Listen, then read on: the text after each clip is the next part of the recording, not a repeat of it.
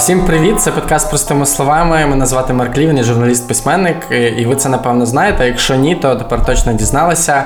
Ми повернулися до вас з новим сезоном, з новим сезоном несподіванкою. Це буде сезон про стосунки, який називається Між нами.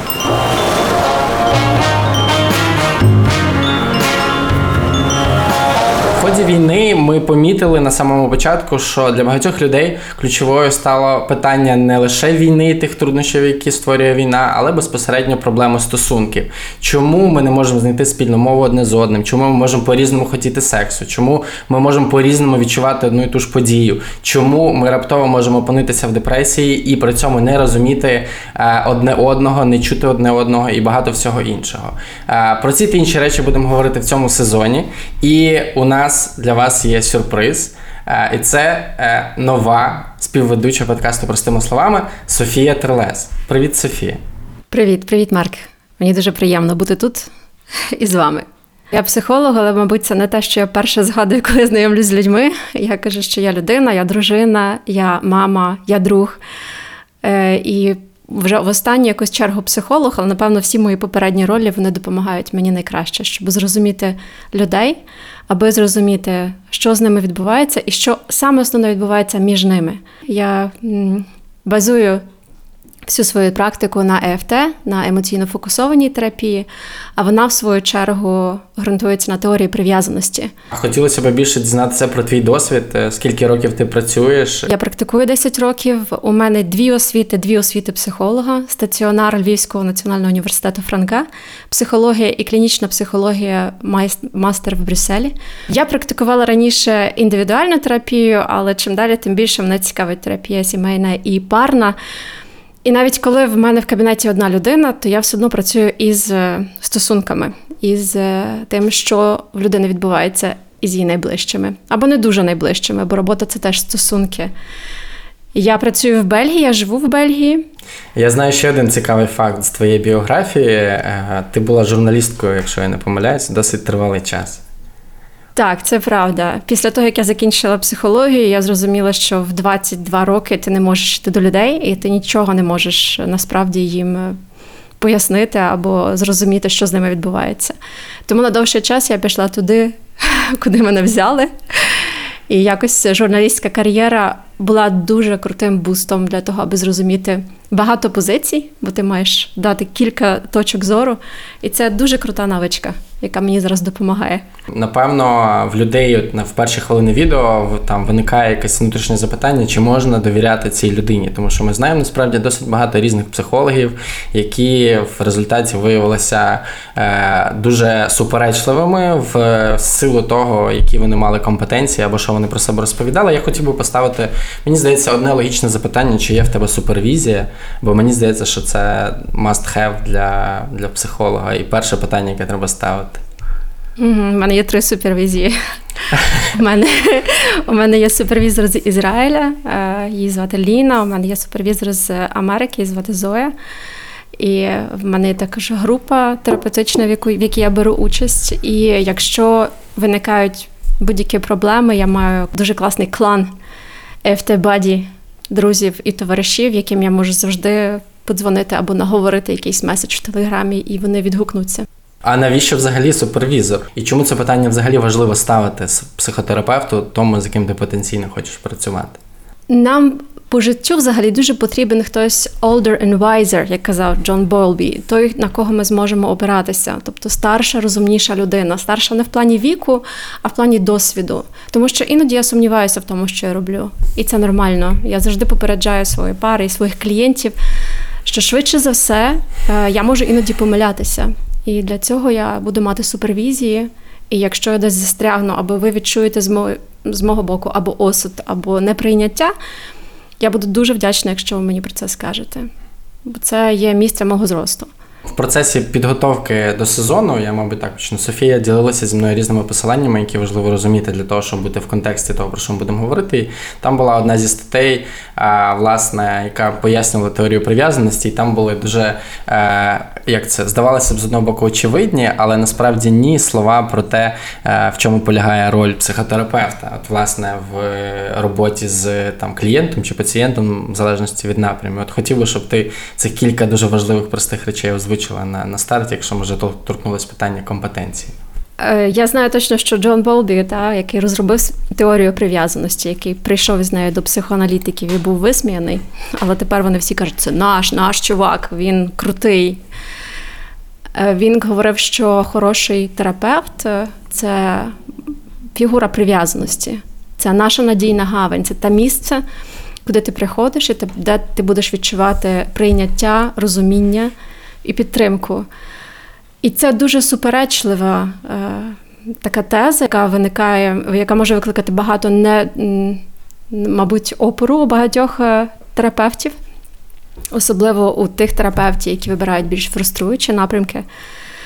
Мені здається, що це має сенс, бо ми зростаємо в безпеці. І безпека це не є дуже просте місце. Прийти до терапевта і говорити про те, що болить найбільше, те, що дражнить найбільше, те, про що я сам собі боюся зізнатися, і при цьому не отримати засудження, а отримати розуміння, прийняття і просто іноді присутність в важких моментах. Це те, що є коригуючим досвідом для нас, і може Ага. бути коригуючим досвідом.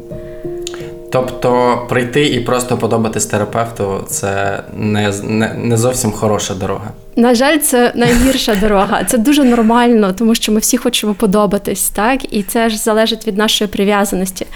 Якщо для того, аби бути в безпеці з моїми батьками або з моїми фігурами прив'язаності, мені потрібно було їм подобатись, приносити п'ятірочки е, і бути хорошою дитиною, завжди мовчати тихо в кутку, як миша, то я буду це повторювати з терапевтом.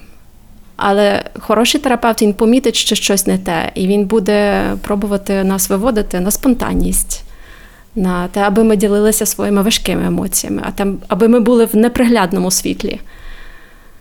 І якщо нас тут приймуть такими чорненькими, то це вже про щось інше. Зараз би хотілося більше сфокусуватися саме на сьогоднішній темі, і це тема е, ідеальності, ідеальності між нами і, і тих стосунків, які ми звикли е, називати ідеальними, тобто якісь стосунки з певних ромкомів, з якихось інших рольових моделей, які ми сприймаємо якось таке, от, там абсолютне добро, там де люди прекрасно ставляться один до одного, завжди усміхнені, завжди гарно е, виглядають, завжди приємно пахнуть, завжди розуміють одне одного і так далі. Хочеться зрозуміти, наскільки це взагалі реально, і що насправді можна називати, можливо, не ідеальними, але хорошими стосунками. І от е, перше питання, яке хотів би на старті поставити, власне, на якій е, філософії ти будуєш своє розуміння власне стосунків як таких? Я будую точно на філософії Сью Джонсон, яка започаткувала е, емоційно фокусовану терапію, і яка дуже багато досліджувала, що таке хороші стосунки.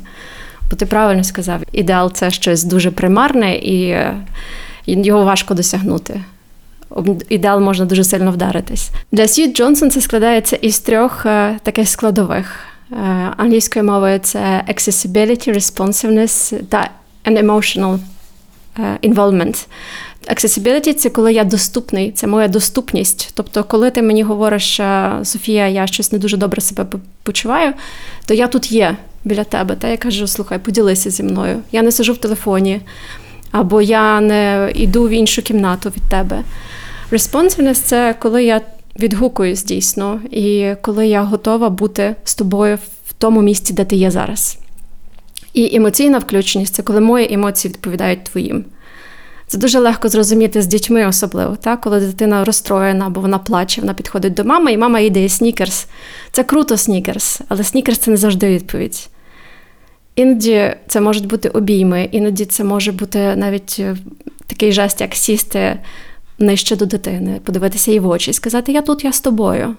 Як дорослій людині всередині себе виховати таку свободу, в якій ці всі речі є можливими? Ну бо завжди простіше, наприклад, якщо говорити про емоційну відкритість, простіше відсторонитися. Це ж легкий спосіб вирішення конфлікту. Ти просто зникаєш з контакту, і тобі не потрібно переживати той стрес, який виникає потенційно зі з'ясування тих чи інших е, проблем, які є в стосунках. От, власне, як це будується, і чи може це бути якимось природним процесом, чи все-таки нам потрібно це здобувати вже в дорослому віці через розуміння власних травм і власних потреб? Класне слово, яке ти вжив, будується. Це будується. Якщо я навчився уникати конфлікту через те, що це мене рятувало колись в дитинстві. Я знав, що мені не дуже є куди податися із моїми емоціями, з моєю емоційною відповіддю, або вона не приймалася, так? Якщо в дорослому віці я можу знайти партнера чи партнерку, до якої я прийду, і яка залишиться зі мною, і яка дасть мені якусь позитивну відповідь або буде просто включена, то я зрозумію потрошки і потрошки, що я можу довіряти. Тобто я заново буду відрощувати цю довіру. До речі, Джордж Фоллер це е, колишній пожежник, який пережив 11 вересня у е, Сполучених Штатах, який потім вирішив стати терапевтом для того, аби допомагати своїм друзям-пожежникам. Він говорить, що особливо для чоловіків для них дуже важлива е, цей успіх у їх відкритості. У ті моменти, коли вони відкриваються, коли вони дозволяють собі не уникати, а підійти ближче. Вони мають відчути, що їх приймають, що їх чують, і що з ними є без осуду. І тоді це дозволяє прокачати цей м'яз. В принципі, модель виховання маскулинна вона передбачає терпіння і мужність е, залізну, в якій ти зціплюєш зуби, незважаючи ні на що. І звісно, що оці от короткочасні моменти, е, в яких ти починаєш е, отримувати внутрішню свободу виражати себе, якщо вони не зустрічають підтримки, то несвідомо можна замкнутися у попередній моделі поведінки. Це нікому не потрібно, і я буду робити так, як я звик. Тому, звісно, що я цей момент. Е, дуже добре розумію. А яку роль батьки відіграють в побудові цієї от, власне свободи внутрішньої? Бо, якщо я правильно розумію, перші партнери, з якими ми вчимося будувати стосунки, це власне є батьки. Звичайно, що вони відіграють безпосередньо ролі. Я навіть помічаю, як генераційно ці ролі змінюються. Коли я приїжджаю зі своєю дитиною, якій 5 років в гості в Україну до моєї мами. І коли мій малий починає нянчитися із купленим на секонд-хенді пупсом чорного кольору, моя мама дуже лякається. Вона каже: він не має бавитися з ляльками. Або коли мій малий вдягає на себе фартук і йде ліпити там з татом е, і облизувати всі миски, і він дуже він дуже любить це запхати руки в тісто, потім цим тістом мазати і себе, і всіх навколо. Для моєї мами гендерно це несприйнятливо. Для мене вже це окей. Я не бачу жодних проблем, що він буде нянчити пупса, тому що мій чоловік так само нянчить цю дитину, та і він включений в цю роль батьківську. Відповідно, е, коли ми навіть чуємо мову, якою говорять до хлопчиків, ти мій хороший, серйозний хлопчик, о, який ти який ти міцний, який ти молодець. І до дівчинки, та? ти моя квіточка, ти моя хороша. В тоні голосу в нас вже є установки і очікування до дітей. І відповідно ти правий, та, що а, ось ця самостійність, беземоційність буде більше виховуватися в хлопчиках. У дівчатках буде більше виховуватися якась там ніжність, е, бажання краси. Так? В них в них це може культивуватися. І відповідно, те, що ти говорив, хлопчики, які е, вчаться не підходити. Так, Коли розбив коліно, я не дуже біжу до когось, тому що я не зовсім не зовсім знаю, як відреагують. І з часом в стосунках це буде проявлятися також як відсторонення. Коли мені боляче або моїй близькій людині боляче, від того, що я не знаю, що з цим робити, я відсторонююсь. Власне, лише один з прикладів того, як працює емоційна недоступність, це приклад депресії, і, мабуть, людям, які знаходяться в стосунках давно або наближаються до позначки ми в стосунках досить давно. Їм може бути цей досвід знайомий, коли один партнер е, випадає з, зі зв'язку, або, ну скажімо, сталася якась трагічна подія в житті, наприклад, смерть або втрата. Дуже серйозно. Mm-hmm. І ця людина вона переживає внутрішнє потрясіння, втрату сенсу. І партнер поруч може досить часто сприймати її депресію як річ, яка прив'язана до дати. Ну, наприклад, там це сталося місяць тому, чому ти досі плачеш? І е, це може зустрічатись, наприклад, роздратуванням або злістю. Тобто, скільки можна плакати, візьми себе в руки, ти доросла людина, е, зроби щось з собою. І звісно, що людина, яка переживає цей складний внутрішній перелом, вона відсторонюється у відповідь і стає так само якоюсь мірою емоційною недоступна для іншого партнера. Mm-hmm. І з'являється величезний простір для непорозумінь. От, власне, це лише приклад емоційної закритості і підсилення твоєї думки, яку ти щойно озвучила про хлопчиків, які відбігають в бік, коли їм стає е, погано. І так само дівчатка, та, якщо вони багато разів підходили, а хлопчики відбігали в бік, виключно через розгубленість власну. І від, через відчуття того, я не знаю, що зробити з цим. Я не знаю, що мені зробити з твоїм горем. Я звик фіксити все, а тут я не вмію пофіксити. І ти кожного разу розстроєна. Та?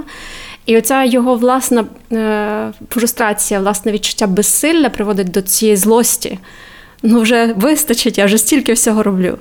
І тоді дівчатка теж, е, жінки закриваються, і вони вчаться, що я в горі нехороша, неприваблива для тебе.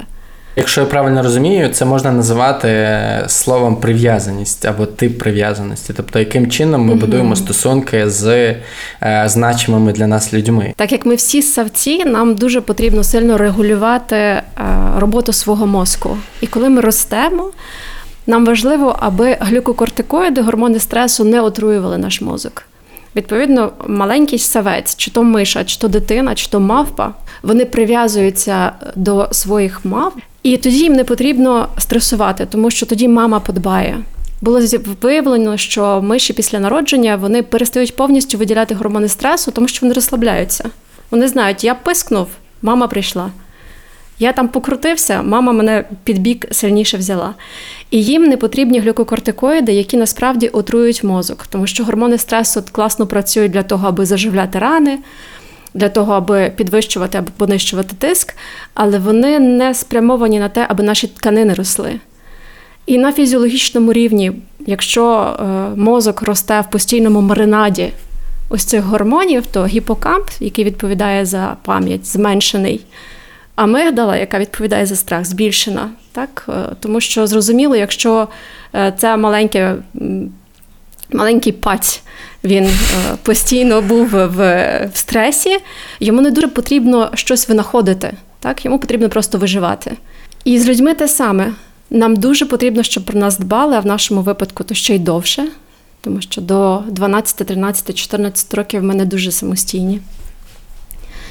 І ми будемо, як е, Лоренцові качата, орієнтуватися на ту людину, яка в перші два місяці нам посміхається, яка нам робить гулі-гулі. В нас формується ця прив'язаність, вона необхідна для нашого виживання, і ми її проносимо потім через все життя. А як називається цей біологічний механізм, який ти щойно озвучила з приводу качечок? У качечок це імпринт. Це можна подивитись прекрасне відео з е, Конрадом Лоренсом в Ютубі, як е, маленькі качечки, які щойно вилупились, вони його першого побачили, і от вони за ним все життя потім і ходять. І маленькі, і великі, і прилітають до нього. І це дуже зворушливо на це дивитись. Тобто, якщо хочеш приручити качечку, то придбайте яйце, виси- висидіть його, і потім, коли е, кача вилупиться, воно буде сприймати вас як свою значиму фігуру, до якої прив'язана є. Точно. Але якщо ви кота перед качам посадите, то кача буде прив'язуватися до кота. До речі, такі, такі досліди теж були. Цікаво. Тоді е, розкажи більше, які типи прив'язаності бувають, як вони формуються, власне. І далі було б цікаво поговорити, як потім ці типи прив'язаності впливають на дорослі стосунки, особливо в умовах війни, коли е, у всіх навколо нас, умовно кажучи, розбиті колінка. Прив'язаність буває надійна. Це коли я точно знаю, що е, мій caregiver, моя відповідальна доросла людина, таки дійсно відповідає за мене, до якої я можу прийти у момент дистресу. Дитина, яка повзає, вона пізнає світ, вона вдариться лобом об стіну, і вона прибіжить назад до своєї фігури прив'язаності, щоб їй там зробили е, поцілуночок, щоб її обійняли, і щоб в неї виділився окситоцин і знеболив те, що з нею відбулося. Це надійна прив'язаність. Таким людям з розбитими колінцями потім буде простіше жити в світі, тому що вони знатимуть, що навіть якщо shit happens, і якщо стається щось погане, бо світ не завжди є справедливим, він різний, так? У мене завжди є до кого повернутися. Так само, як я вмів чи вміла повернутися до своїх батьків, також я зможу повернутися до своєї коханої людини. Тому що тоді в мене буде тенденція вибирати того, хто схожий на моїх батьків. І у нас є тривожна прив'язаність. Це коли мої відповідальні дорослі не завжди були присутні. або щось в їх житті траплялося таке, що вони могли бути морально відсутні. До них потрібно було стукатися, до них потрібно було дряпатися. І якщо так навіть логічно подумати, від мами, яка не дуже є присутня, але я, мені страшно її втратити, я далеко не відповзу. І також уникаючи від прив'язаності, це той, про який ти говорив. Він набагато частіше зустрічається у хлопчиків. Це коли я не можу підійти своїм болем, коли я не можу підійти слабкістю до моїх дорослих, тому що по ролі мені це не, не пасує. Відповідно, я вчуся давати собі раду сам. Ну, якщо я правильно розумію, і тривожний, і дезорганізований, ну тобто уникаючи тип прив'язаності, вони тягнуть за собою величезне внутрішнє відчуття самотності, яка дорівнює власне величезному внутрішньому стресу, який часто доводиться утримувати ну, не дуже приємними речами. Для уникаючого типу прив'язаності характерні залежності, алкоголь, наркотики або їжа. Історія з книги е, Самотність Віви Мурті. Я часто цю само, е, цю книгу наводжу як приклад, досліджуючи взагалі основні проблеми, які е, на порядку денному стоять в американському суспільстві, він він зрозумів, що основною і найбільшою проблемою є проблема самотності, тому що вона лежить в основі в основі опіоїдної залежності. Вона лежить в основі харчових розладів, які ведуть до ожиріння, до діабетів і до багатьох інших речей. Вона лежить в основі серцево серцево-судинних захворювань, інфарктів, інсультів, і в тому числі в роботі ендокринної імунної системи. І, власне, він почав працювати з е, із темою того, як взагалі розрив зв'язків між людьми впливає на їхнє здоров'я. Тому, якщо вам ця тема є цікавою, я дуже раджу прочитати цю книжку Самотність Вівика Мурті. В українському перекладі е, вона е, саме самотність, але якщо ви хочете читати її в оригіналі, книжка називається Together. І спойлер, mm. насправді ми всі потребуємо товариства для того, щоб бути здоровими. Хотів би доповнити твій аргумент про знеболення у стосунках. От mm-hmm. в цій же книзі Сью Джонсон, е, незважаючи на те, що перепрошую, вона має жахливу назву українською, тобто вона там сім правил кохання чи якось так називається, але насправді вона справді дуже глибока, цікава і підкріплена величезною кількістю наукових матеріалів. Там є дослідження про е, чоловіків і жінок і про те, як впливає близькість на їхні стосунки. Чоловіки з жінками знаходилися в лікарняній палаті, і жінкам говорили про те, що коли на певному апараті буде спалахувати червоний вогник, то вони будуть відчувати, ну або не будуть відчувати е, там легенький е, удар струмом. І ця інформація вона е, збуджувала центр стресу, і але коли партнери тримали їх за руку, рівень тривожності значно знижувався. Крім того, читаю, прям цитую, крім того, значно зменшувався і біль під час удару струмом. Особливо яскраво цей ефект проявлявся в тих, хто мав щасливі стосунки та відчував неабияке задоволення поруч, поруч зі своїм партнером. І тут е, кумедна історія з моїх стосунків. Е, тобто, е, моя моя кохана добре знає англійську мову. Я в англійській мові не певний. Незважаючи на те, що я читаю, слухаю і дивлюся, говорити мені складно. І я зловив себе на тому, що коли ми, наприклад, знаходилися за кордоном, е, говорити з іноземцями мені набагато простіше, коли поруч зі мною знаходиться е, моя кохана людина. І навпаки, коли, наприклад, я втрачаю цю опору в моменті, е, мій словниковий запас запас, моя когнітивна здатність е, спілкування, мої взагалі пам'ять в тому числі просто зникають. І я стаю як першокласник, який е, все, що пам'ятає з англійською, це те, що. Лондон is a capital, is the capital of Great Britain. Це все, що я можу згадати. Це власне про опору і про емоційний зв'язок. Це дуже круто. Бачиш, це як ніби вона дійсно знеболює, і ти з нею почуваєш безпеку. Угу. Тому що в нас не просто так зникає пам'ять, тому що ми дуже-дуже сильно хвилюємось, і всі наші когнітивні функції кудись е, йдуть курити тихо, поки ми собі даємо раду зі стресом. І наскільки вона для тебе є цим антидотом, е, антистресом. Ти сказала, от що ми зустрічаємо знайомих. Ми любимо емоційну відкритість і ми реагуємо на емоційну відкритість. Ми любимо е, там теплих партнерів, ми реагуємо на теплих партнерів. Але чому буває так, що люди обирають абсолютно не тих людей, які їм потрібні? Чому бажаючи мати е, емоційну близькість, зв'язок, е, можливість відкритися, свободу, безпеку, я, я обираю протилежного абсолютно по параметрам партнера. За теорією прив'язаності ми будемо обирати ту прив'язаність, яку знаємо. Тобто, якщо це була нестабільна прив'язаність, ми будемо обирати нестабільну прив'язаність. За теорією Харвіла Хендрікса, який є і пастором, і е, парним терапевтом, терапевтом сімей, він просто зразу каже в лоб, що ви собі завжди знайдете тих партнерів, які вам не дадуть те, що вам потрібно.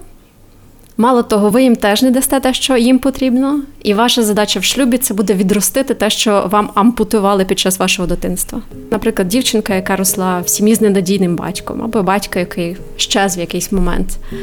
Її довіра буде підірвана вже до чоловіків, тому що вона буде рости в суспільстві, де може бути там, в залежності від парадигми, від того, що розповідається, що тато це хтось, хто залишає. Її партнер має бути супернадійним, суперстабільним, надзвичайно присутнім. Але в ньому вона завжди знайде ті- місця, де він не є тут. Так? І ця надчутливість може приводити до того, що такі стосунки будуть потрохи-потроху руйнуватися. Та і виходить, що, наприклад, в моменті, коли ми розбиваємо колінку, одній людині дуже треба зв'язок, а інша людина від цього зв'язку тікає, бо так звикла. І виходить гра наздожени мене в квача такого емоційного. Питання, хто кого наздожене першим. Або хто першим стомиться від цих ігор. Зазвичай дівчатка доганяють. Тому що е, їм для того, аби їх серцевий ритм заспокоївся, їм потрібна близькість. Хлопчикам, А щоб чоловікам? заспокоїтись, Мгм. а їм потрібна дистанція.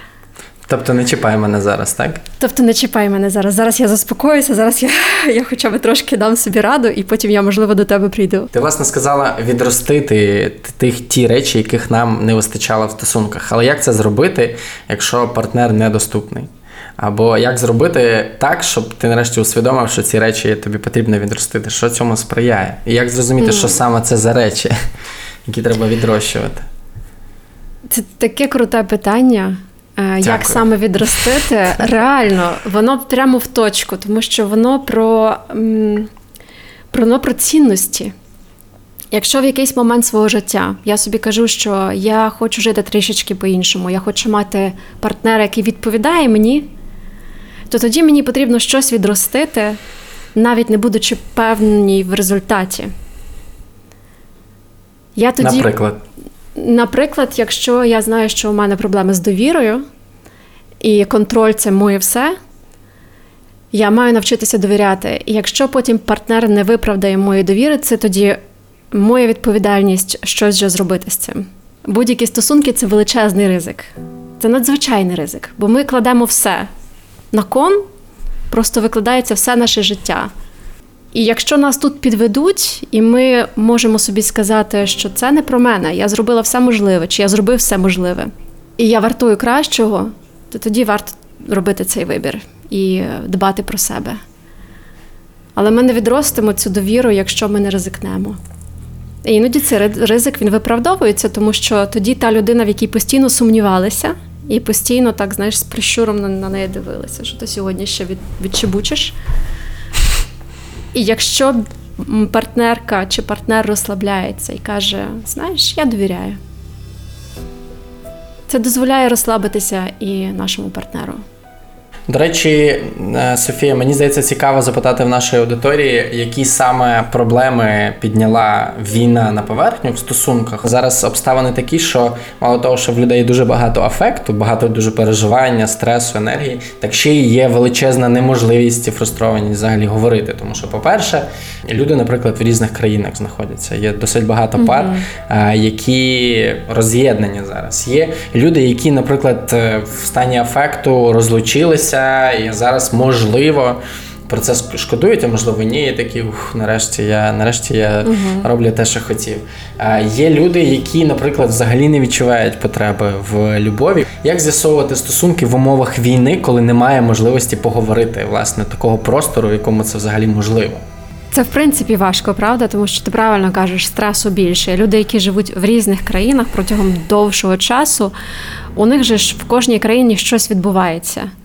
Одна людина дає собі раду з новою мовою, з документами, з пошуком житла. Інша людина дає собі раду з е, тим, аби адаптуватися до того, що я в цьому просторі маю бути один і чи одна, так? І це зовсім інша історія. Іноді. Іноді мозок працює так, що коли я знаю, що мені щось важко буде даватися, я просто відключаю емоції. І це, до речі, те, що роблять солдати, це те, що роблять чоловіки зараз дуже часто. Вони просто беруть щось і вони роблять це, не дуже включаючи емоції, не дуже Ну, але, але як це працює? Ну ж немає такого внутрішнього перемикача, просто такий тумблер, хоп, вниз, і емоції відімкнені. Це ж якимось чином регулюється інакше, мабуть. І хотілося б зрозуміти, як саме цей вмикач вмикається, як він вимикається. Чи можна його вимкнути взагалі в умовах війни? Хороше питання. Швидше за все, що його можна вимкнути не всередині, але він автоматично вмикається через якийсь час. Тобто, коли я спочатку не дуже даю собі раду, коли мені важко, коли я переживаю, як ти будеш там, як я буду тут, чи ми ще побачимося знову, що з тобою відбувається. Величезна напруга, тому що я не можу тобі допомогти там, де ти є. Це ж дуже важко, особливо це буває важко для чоловіків. І за якийсь момент, просто аби не бути переповненим цим всім, я перестаю про це думати. Я відволікаюсь на роботу, я відволікаюсь на інші речі. Я можу просто пробувати відключити це майже вольовим зусиллям. І за якийсь час це допомагає. Тобто, це може мені допомогти, що я вчуся жити по-іншому і по-новому. І потім я можу бути розгубленим, коли до мене мають приїхати мої близькі, і мені треба включити близькість, мені треба включити прив'язаність. І особливо треба включити прив'язаність, коли від мене щось можливо будуть хотіти. А якщо мені ще зроблять зауваження, що в тебе тут сковорідка не помита, то мені буде включити цю прив'язаність ще важче. Тобто ти маєш на увазі, що нормально, е, нормально, якщо в тебе є питання, чи хочеш ти бачити людину, яку не бачив півроку. Угу. Ти ж призвичаєвся вже. Ти вже маєш навіть якісь вторинні бенефіти від цього, так? Наприклад, граєш на гітарі в другій ночі і. Абсолютно. І ніхто тобі не каже, скільки можна. Ленон А- ти мій. Серед моїх клієнтів, на жаль, це ті люди, які потрапили до мене, так і я взяла дозвіл у них, щоб говорити про це з тобою сьогодні. Е, Вони іноді можуть розвинути депресію. Коли в мене немає достатньої активності, бо часто чоловіки можуть втратити і роботу.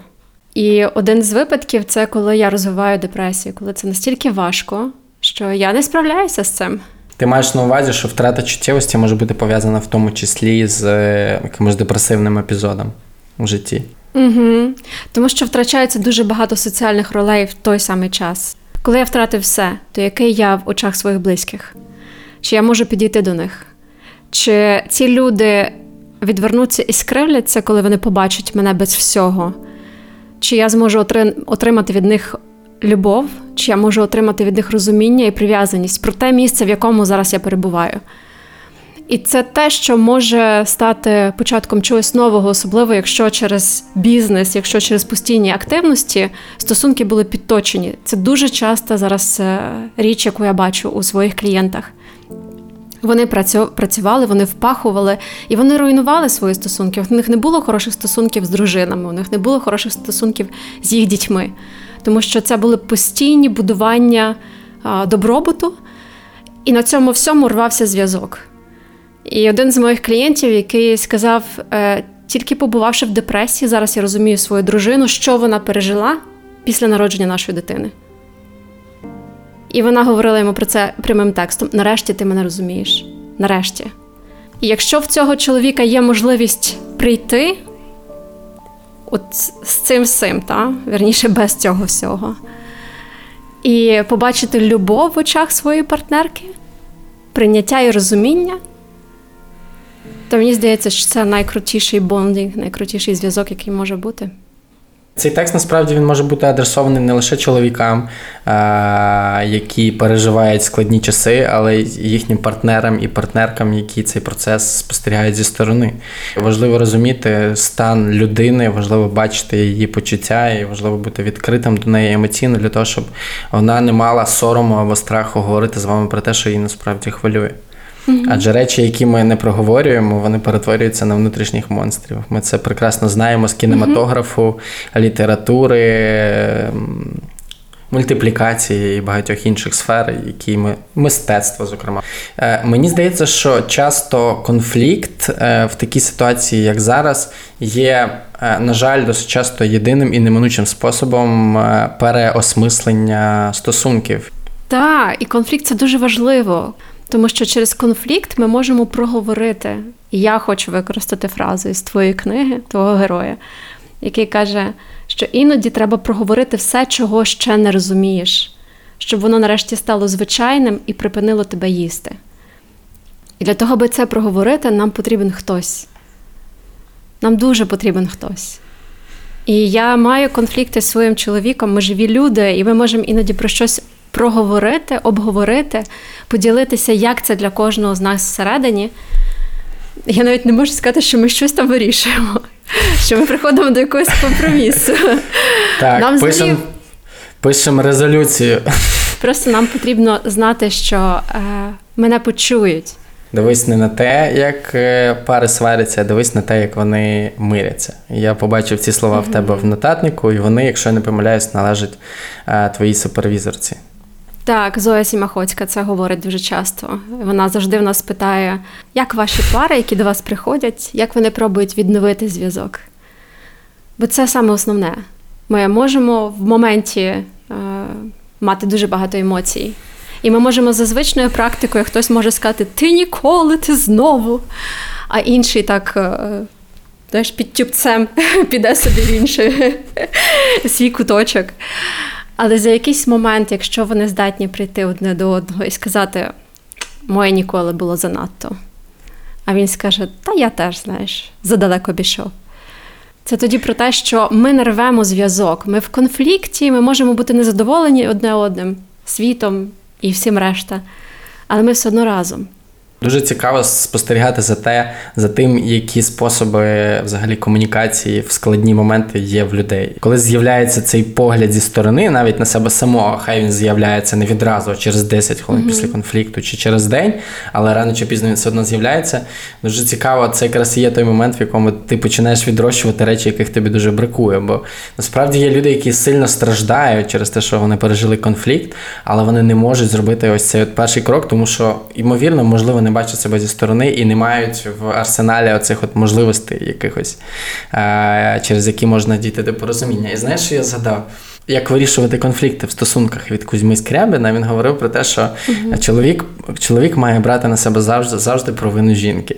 І тоді в стосунках, і тоді в стосунках все буде окей. Мені здається, що кожен має брати на себе відповідальність.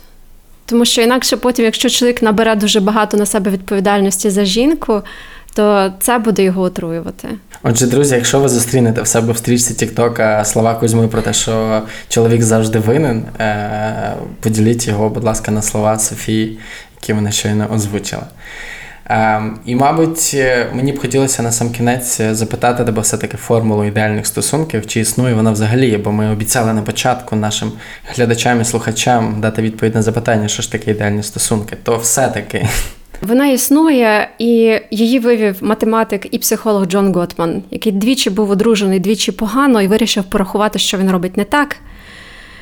І він почав спостерігати за парами. І за 15 хвилин спостереження він зміг передбачити на 90%, коли вони розведуться. І він сказав, що ідеальні стосунки, як ти правильно кажеш, не існує, є добрі стосунки. І в хороших парах він називає їх Master of Relations and Disasters of Relations, тобто майстри і катастрофи стосунків.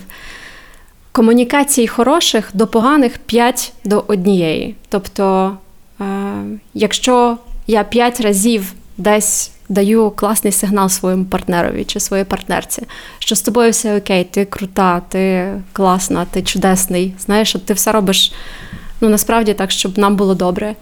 і потім десь я незадоволена ним, та, і я можу про це сказати, то тоді це не перекреслить всього того, що було раніше. Тобто для класних стосунків потрібен ґрунт, і він складається з оцих п'яти хороших До- комунікацій. 5 до 1. Якщо малювати таку пунктирну лінію, або лінія стає повністю чорною, або вона складається лише з поодиноких, десь невеличких таких сірих темних крапочок, але вона не є суцільною темрявою і чорнотою. Так. І це лінія стосунків.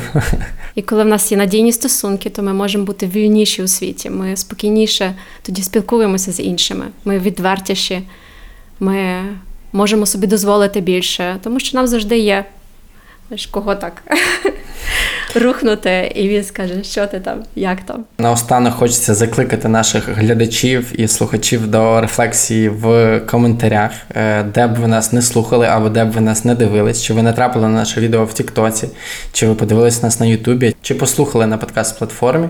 Закликаємо вас ділитися своїми думками, враженнями, ідеями. Ем, і ми обов'язково будемо їх читати і брати е, до уваги і взагалі на всі подальші випуски нашого сезону. Повторюся, це сезон про стосунки, в яких ми будемо розбирати усі важливі компоненти власне близькості, яка знаходиться між нами. Софія, що б тобі хотілося ще сказати наостанок, крім того, щоб усі, хто подивився нас, обов'язково підписався на нас і поділився нашим подкастом зі своїми друзями або близькими. Я би сказала фразу Естер Перель, що якість наших стосунків визначає якість нашого життя. Друзі, з вами був перший епізод подкасту Простими словами. Побачимось за якийсь час. Мене звати Марк Лівін. Зі мною сьогодні була моя колега е, Софія Терлес. Колега, тому що журналістка, не тому, що я психотерапевт. Софія Терлес. Бувай, Софія. Дякую тобі.